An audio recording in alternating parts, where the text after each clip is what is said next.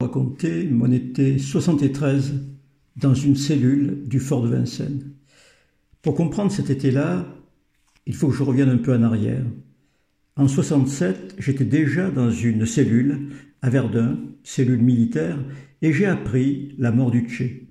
Le Tché venait d'être assassiné dans les forêts boliviennes, et j'ai tellement été révolté de cet assassinat que j'ai déserté, j'ai franchi le mur et je suis parti. Et pendant trois ans, j'ai tourné autour de la Méditerranée jusqu'à Istanbul parce que j'étais recherché et condamné à trois ans de prison ferme par défaut.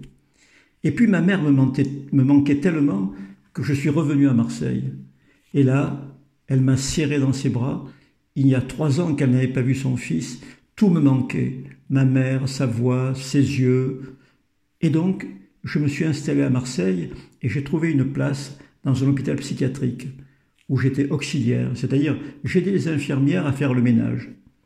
Et un an plus tard, le directeur m'a convoqué et m'a dit Monsieur Frény, vous allez être bientôt fonctionnaire.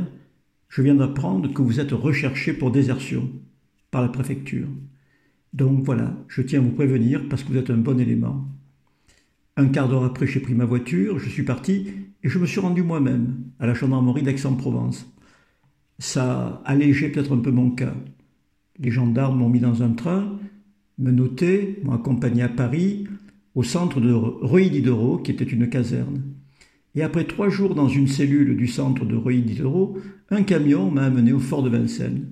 Et là, on m'a mis dans une cellule. Le mois d'août commençait, il faisait très chaud, et nous étions deux détenus au fort de Vincennes, qui était un fort euh, accablé de chaleur, oublié, on sortait une heure en promenade dans la cour et tous les jours je demandais aux sentinelles Est-ce que vous avez des nouvelles pour moi? Est-ce que je dois passer en procès? Et les sentinelles me répondaient tous les jours On n'a aucune nouvelle, on ne sait même pas pourquoi vous êtes là. Et les jours passaient et je pensais que j'étais complètement oublié et que je purgerais trois ans dans ce fort de Vincennes. Et un matin, la sentinelle m'a dit Il y a un camion qui vous attend. Je suis monté dans le camion, je suis retourné à Reuilly d'Euro et là, j'ai été reçu par un tribunal militaire, douze militaires qui claquaient sur des fusils, un colonel, un capitaine, un commandant. J'ai été jugé et condamné à un an de prison, virgule, avec sursis. Et donc, le lendemain, je suis retourné à Marseille. Je suis allé voir le directeur, pensant que j'étais licencié, et le directeur m'a dit, vous êtes un bon élément, je ne sais pas ce qui s'est passé, on va dire vous rentrez de vos congés annuels.